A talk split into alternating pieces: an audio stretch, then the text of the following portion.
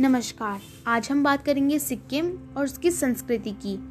इस राज्य को देखने और समझने के लिए और यहाँ की सुंदरता देखने के लिए लाखों पर्यटक आते हैं और वह अपनी यादें यहीं छोड़ जाते हैं।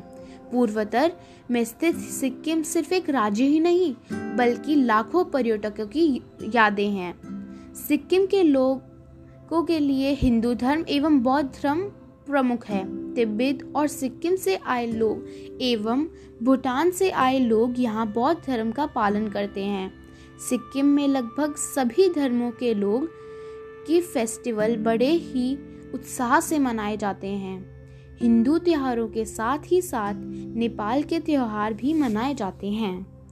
सिक्किम में समृद्ध सांस्कृतिक विरासत है, जो हिंदू धर्म की परंपरा और बौद्ध धर्म की लेपचास के साथ मिश्रित होने के लिए बनाती हैं।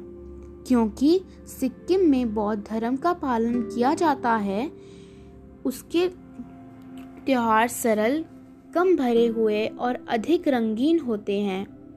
सिक्किम में ज़्यादातर स्थान में बौद्ध उत्सव, जैसे द्रुपेसी, पांगलुसाब, सागादावा, लोत्सोंग और दासेन जैसे बड़े व्यापक रूप से मनाए जाते हैं।